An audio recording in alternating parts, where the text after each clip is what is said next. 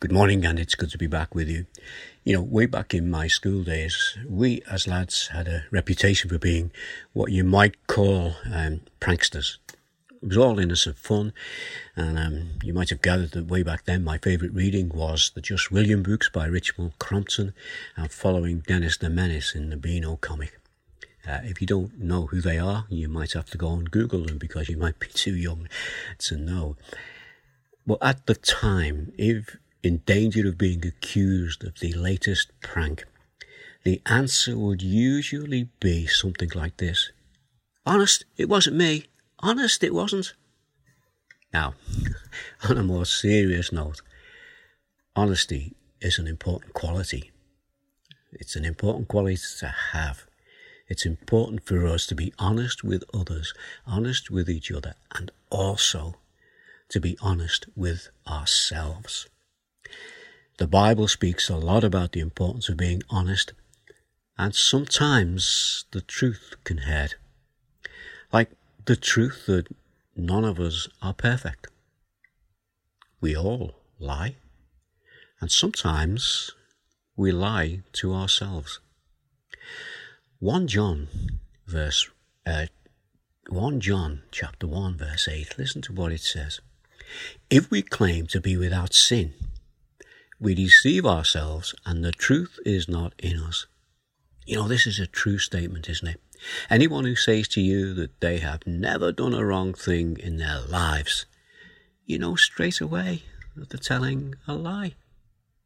Listen to what Jesus had to say to people. This was over 2,000 years ago, and we still see that it's the same today. These words can apply to us. This is in Mark chapter 7, verse 20 and 20 through to 23. He went on, What comes out of a person is what defiles them. For it's from within, out of a person's heart, that the evil thoughts come sexual immorality, theft, murder, adultery, greed, malice, deceit, lewdness, envy, slander, arrogance, and folly. All these evils come from inside and defile a person. You see, in our hearts, we are all the same. We might not have done some of these things that are mentioned here, but we all have the potential to do them. And as Jesus said, we have thought about doing them at some time or other. Sometimes the truth does hurt. But when we are honest and recognize the hurt, we can then look for the balm to remove the pain.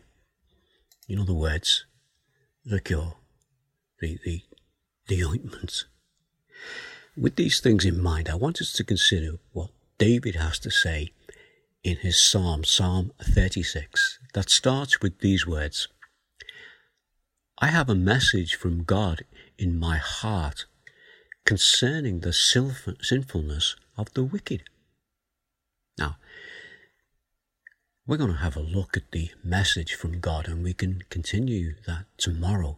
But for this morning, let us consider these words of a song written by Harry Thacker Burleigh. This was way back in 1866, or he was born in 1866, died in 1949.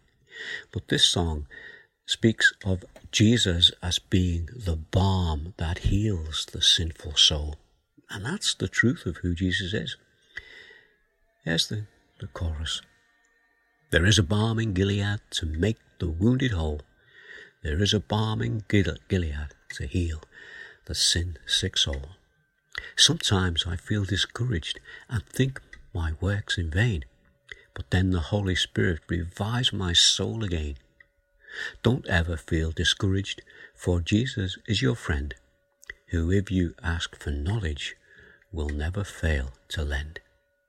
If you cannot preach like Peter, if you cannot pray like Paul, you can tell the love of Jesus who died to save us all.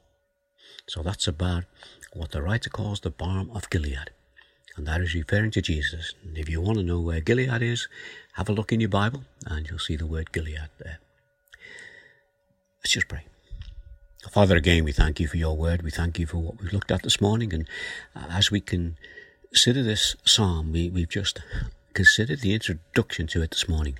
And I pray that in the next few days that you will just open our hearts to what you have to say to each and every one of us through the words of this Psalm of David. And our Father, we come to you this morning in the name of Jesus. We ask these things. Amen. Amen.